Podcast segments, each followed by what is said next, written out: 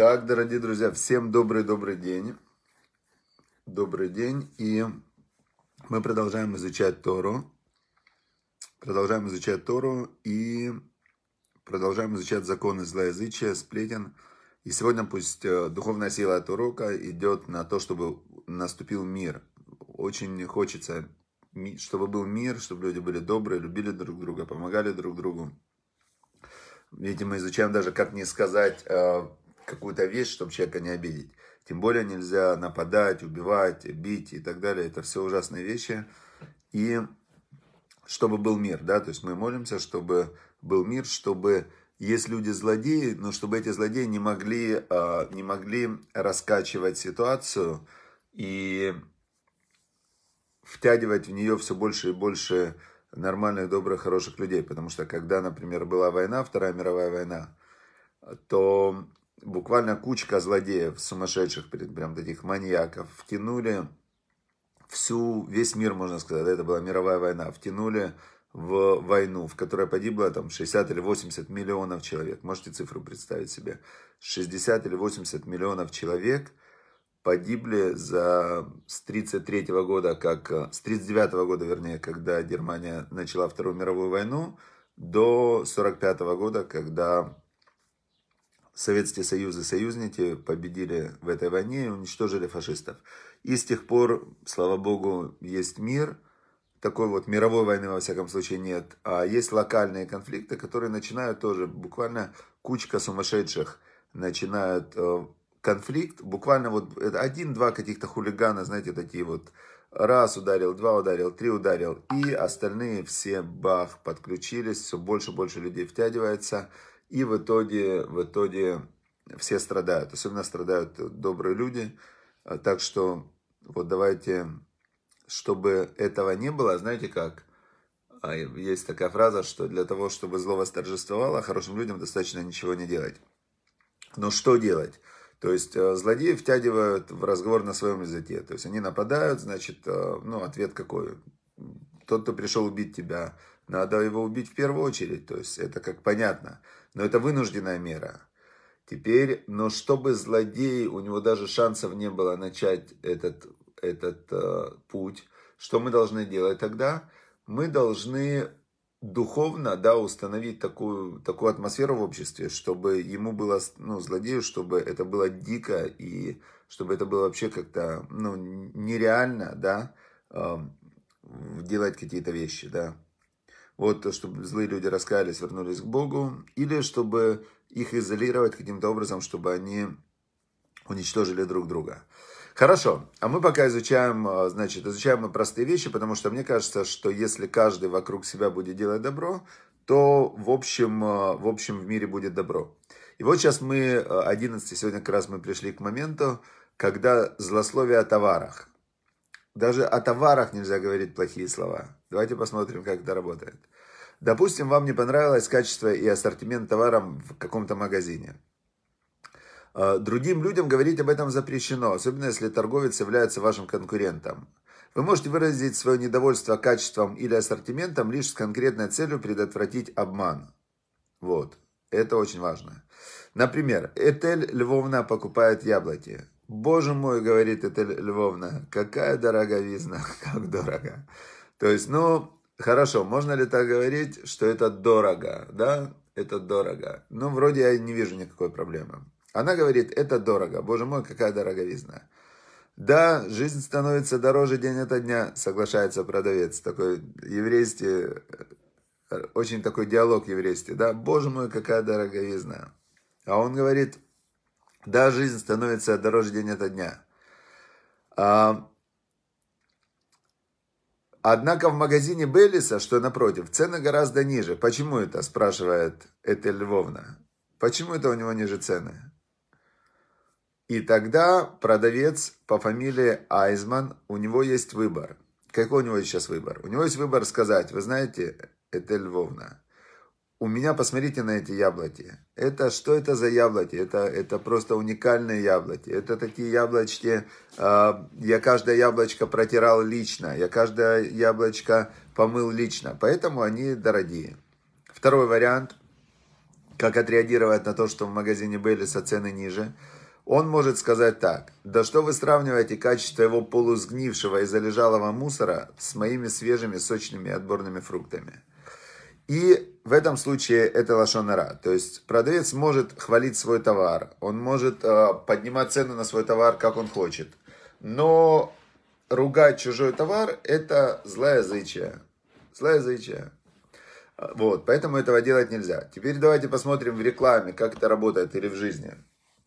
Значит, я слышал такую историю, как было, было два человека, два, два ребенка. Это рассказывают про одного из любавичских рэбэ, да, доброе утро, доброе всем утро, Раиса Васильевна, доброе утро.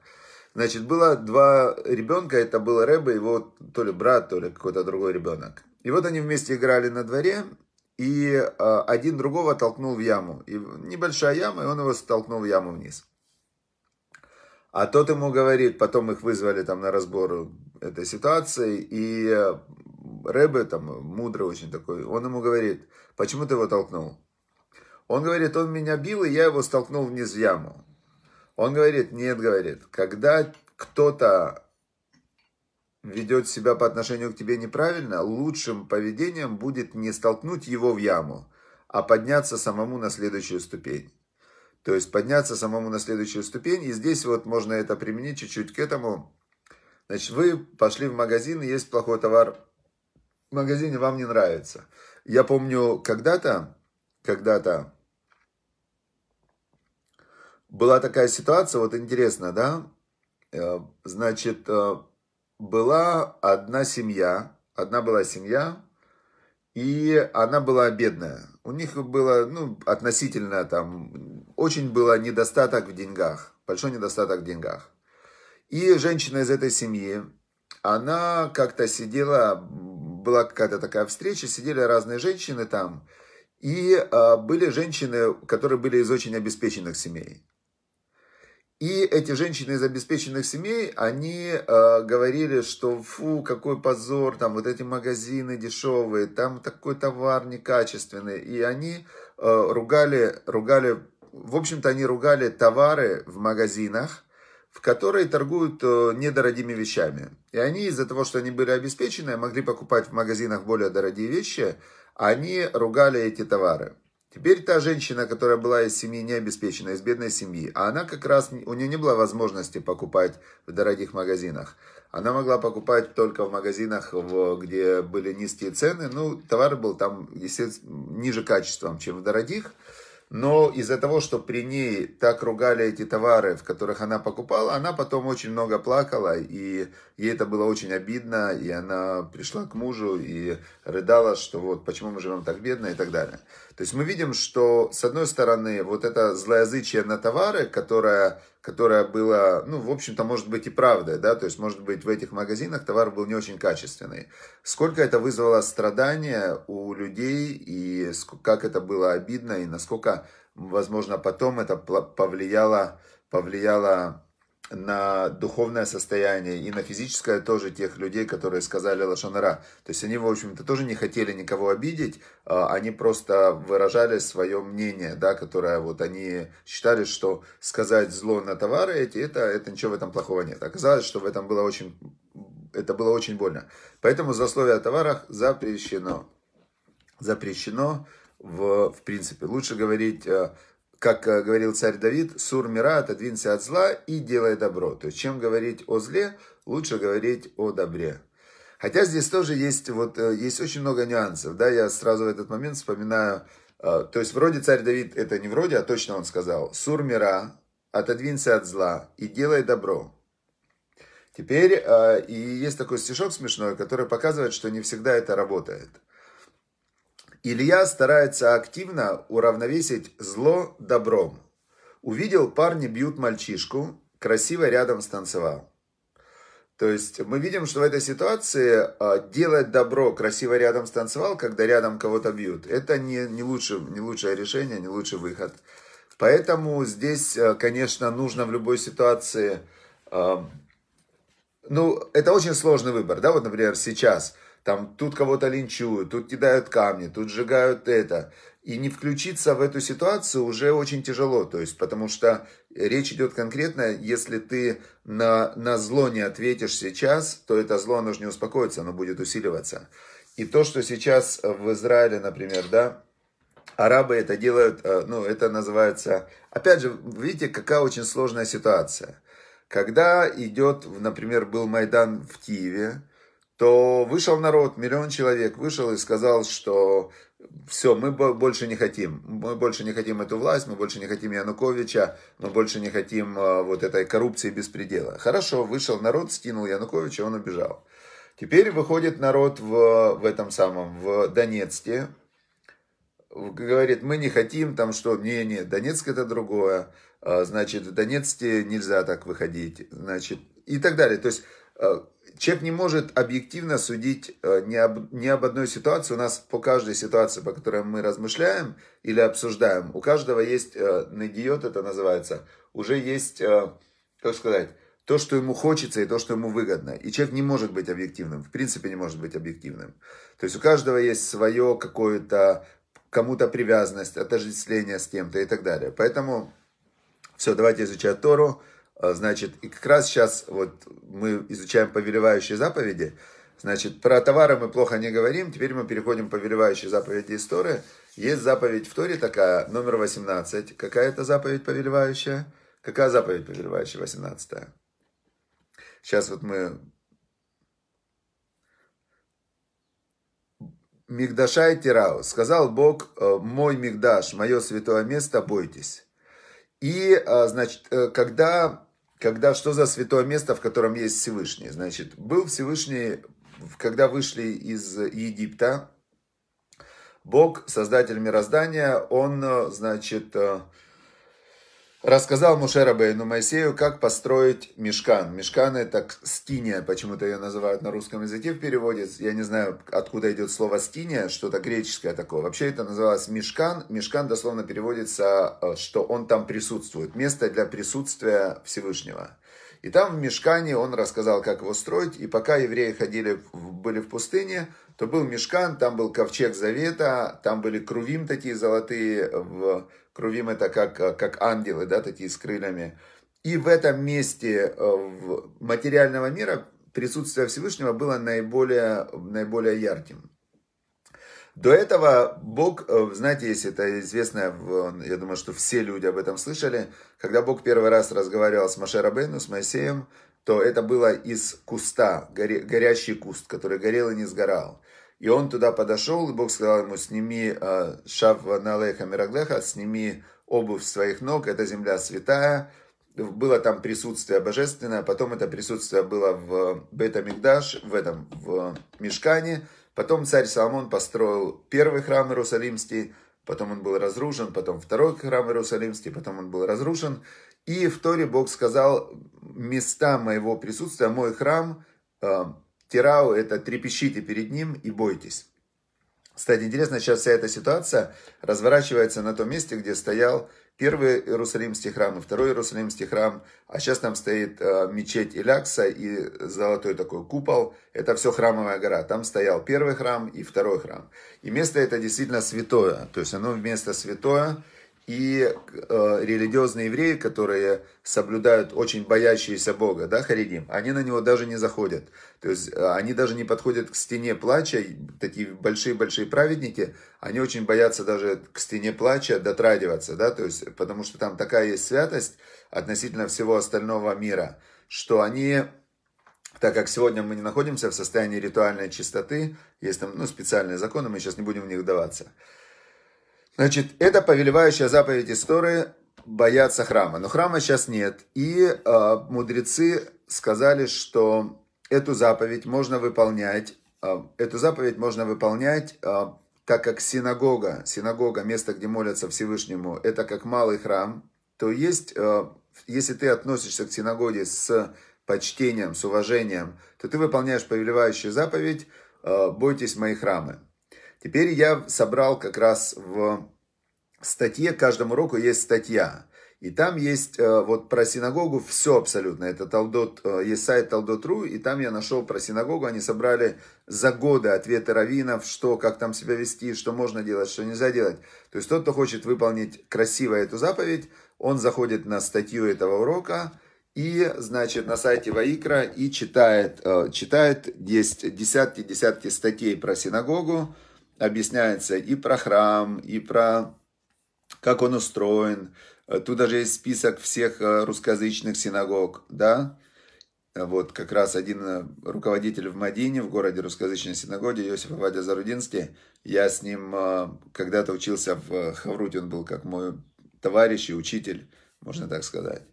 Вот, и тут, значит, все-все-все есть, буквально тридцать или сорок статей, как вести себя в синагоге и что там надо делать. Хорошо, с этим мы тоже разобрались, да. Как выполнять повелевающие заповеди, бояться храма. Теперь э, я хочу вам сегодня рассказать один рассказ, который я его уже читаю, несколько раз я его читал, и он как раз читает этот рассказ, мы выполняем заповедь прилепиться к мудрецам Торы, то есть мы узнаем, э, что тот, когда мы изучаем, как себя вел и что делал тот, кто был полностью прилеплен ко Всевышнему, то мы через это соединяемся со Всевышним. И, значит, здесь рассказ, который я рассказал... Э, раввин такой, Давид Шохет его звали, и он рассказывал такую вещь, что после войны его семья переехала в Канаду и поселились там. Его папа стал раввином в одной маленькой синагоге. И вот в тысяча девятьсот пятьдесят первом году мама его, она тогда же, представляете, мы сейчас живем в такое время, стиральные машины есть, стиральный порошок шикарный, значит, все, вода горячая дома. А раньше... Для того, чтобы помыться, нужно было вскипятить воду. Там было жуткое такое бытовые условия. И вот мама, значит, кипятила кастрюлю воды. И в это время маленькая дочка, полуторагодовая девочка, она только училась ходить, она опрокинула эту кастрюлю на себя и полностью ее облила кипятком. Значит, ее в больницу, обожженное все тело, врачи говорят, что она умрет. И, и отец вот этого раввина, о котором идет речь, он, раввин этот брат этой девочки. Значит, отец позвонил в Нью-Йорк тогда, чтобы позвонить в пятьдесят первом году, это нужно было там, только у единиц были телефоны. В общем, позвонили Ребе, поднял трубку секретарь Ребе Раби Ходаков. И, значит, Ребе сказал так, что решающий день суббота. И сказал он семье, чтобы в субботу сделали они дома кидуш вечерний, кидуш утренний, пригласили гостей и, значит, провели субботу в радости и в служении Всевышнему. И это больше всего может помочь выздоровлению девочки. Хорошо, в, начали приходить друзья, все говорили лыхаем, там есть лыхаем, это за жизнь, да, выпивали чуть-чуть. И говорили слова Торы, и, в общем... После субботы сразу же родители бросились в больницу, и врачи говорят, чудо, хорошие новости, внутренние органы девочки не пострадали, она начала выздоравливать. Хорошо, она начала выздоравливать, время шло, сестра поправлялась, как вдруг однажды в середине ночи раздался телефонный звонок. Звонили из больницы и просили немедленно приехать. На месте нам сообщили, что состояние девочки резко ухудшилось, и ей осталось жить считанные часы. Отец тотчас же позвонил опять Ребе, трубку опять поднял секретарь Ребе Раби Ходаков. Отец попросил соединить его с Ребе. Рассказали ситуацию. И что ответил Ребе? Ребе сказал, это какая-то ошибка, сказал Ребе. Идите к врачам и протестуйте. Скажите им, что они будут нести полную ответственность за все, что случится. Отец ответил, что врачи очень доброжелательные и порядочные люди. Они сделали все, что могли. И как он может теперь к ним предъявлять подобные претензии? Ребе сказал, это не имеет никакого значения, твердо ответил Ребе. Вы должны протестовать. Все, идите, протестуйте. Значит, отец Ребе, он слушался, он раввин, он слушался Ребе. И пошел он в больницу и начал там, устроил скандал, вступил в жесткий спор с медицинским персоналом, требуя, что, утверждая, что лечение проводилось неправильно, и, значит, он подаст на них в суд и так далее. Значит, все. Теперь врачи говорят, идемте, мы сейчас при вас все проверим. Начали они проверять все и обнаружили, что было налито ей в капельницу какое-то не то лекарство. Из-за этого лекарства, которое было не то, у нее началась эта вся реакция, она чуть не умерла. Лекарства поменяли, и ей стало легче. И с того самого момента она начала поправляться, и никаких инцидентов больше не происходило. Значит, дальше они приехали к Рэбе уже, когда девочка выздоровела, всей семьей.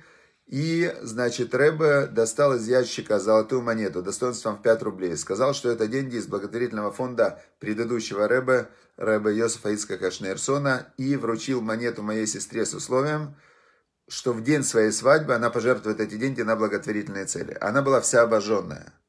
И он ей говорит, вот в день свадьбы ты эти деньги пожертвуешь, сдашь в закон на благотворительные цели. С тех пор прошло много лет. Моя сестра, наконец, стала невестой. И... все волновались, что будет, она то столько перенесла в детстве, это ожог огромный, все. В общем, сегодня моя сестра и ее муж Раби Ицхак Ньюман живут в Калифорнии. Они посланники Рэбе в городе Лонг-Бич. И у них, слава богу, пятнадцать детей. пятнадцать детей. Представляете? Вот такая, э, вот такая вот вещь. Значит, а Виталь, вот она нам говорит, что в Лоди погром, страшное дело, да, я тоже в курсе. И... Э, В Лоди погром, и это страшное дело, что это все происходит. Я уверен, что мы должны молиться со своей стороны. Полиция делает свою работу, и я уверен, что, слава Богу, в Израиле одна из самых безопасных стран в мире, и мы должны это ценить. И мне кажется, что именно за то, что мы не благодарим Всевышнего, когда все спокойно, потом происходят такие события, которые всех нас пугают. Поэтому я повторю еще раз, что, слава Богу, в Израиле одна из самых спокойных и безопасных стран мира. И слава Богу, все было хорошо. И слава Богу, значит, сейчас тоже будет все хорошо. Я могу добавить чуть-чуть, что двоих, например, из тех, кто нападали, двоих застрелили. И все должны понимать, зло будет наказано во всех проявлениях. И то, что они это сделали, всех поймают, всех посадят, всех арестуют. И дай Бог, чтобы для нас, для всех, это урок, что пока все хорошо, обычно человек не благодарит и так не молится Всевышнему со слезами, что Всевышний, спасибо тебе за то, что все спокойно, спасибо, что есть вода, спасибо, что есть еда, спасибо, что все хорошо. Если бы мы, когда все хорошо, вот так вот молились бы и так бы, так бы радовались, то тогда не приходилось бы нам делать плохо, чтобы мы потом начали молиться. Поэтому, если кто хочет сделать, чтобы...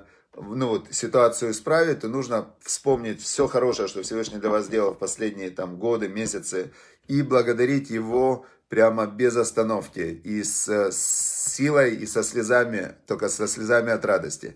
И тогда придет, не придется благодарить с, вот так вот. И я скажу даже, что вот сейчас, например, была страшная трагедия в, на горе Мирон, да, это было буквально на Лаг ба-Омер, ну, неделю назад.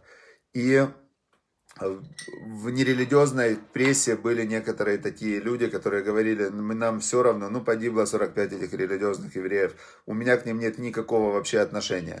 И вот когда начинается в народе Израиля вот такое вот расслоение, это называется синат хинам, беспричинная ненависть друг к другу, тогда сразу же приходит внешний враг и напоминает, что, что или вы вместе, или вам будет плохо. Поэтому очень важно, чтобы, чтобы не приходило вот это вот неприятности, нужно, значит, идти на опережение, беспричинная любовь, поэтому, значит, чтобы Всевышний вас всех благословил добром, радостью, и чтобы, чтобы каждый из нас был благодарен Всевышнему очень-очень сильно, и все это быстро тогда закончится. Все, всем удачи и успехов, и действительно нужно к святым местам относиться с почитанием и с уважением, и, ну, это очень важно. А гора, на которой стоит мечеть, она святая гора, и все должны к ней относиться с уважением и с почитанием. Все, всем счастливо, пока.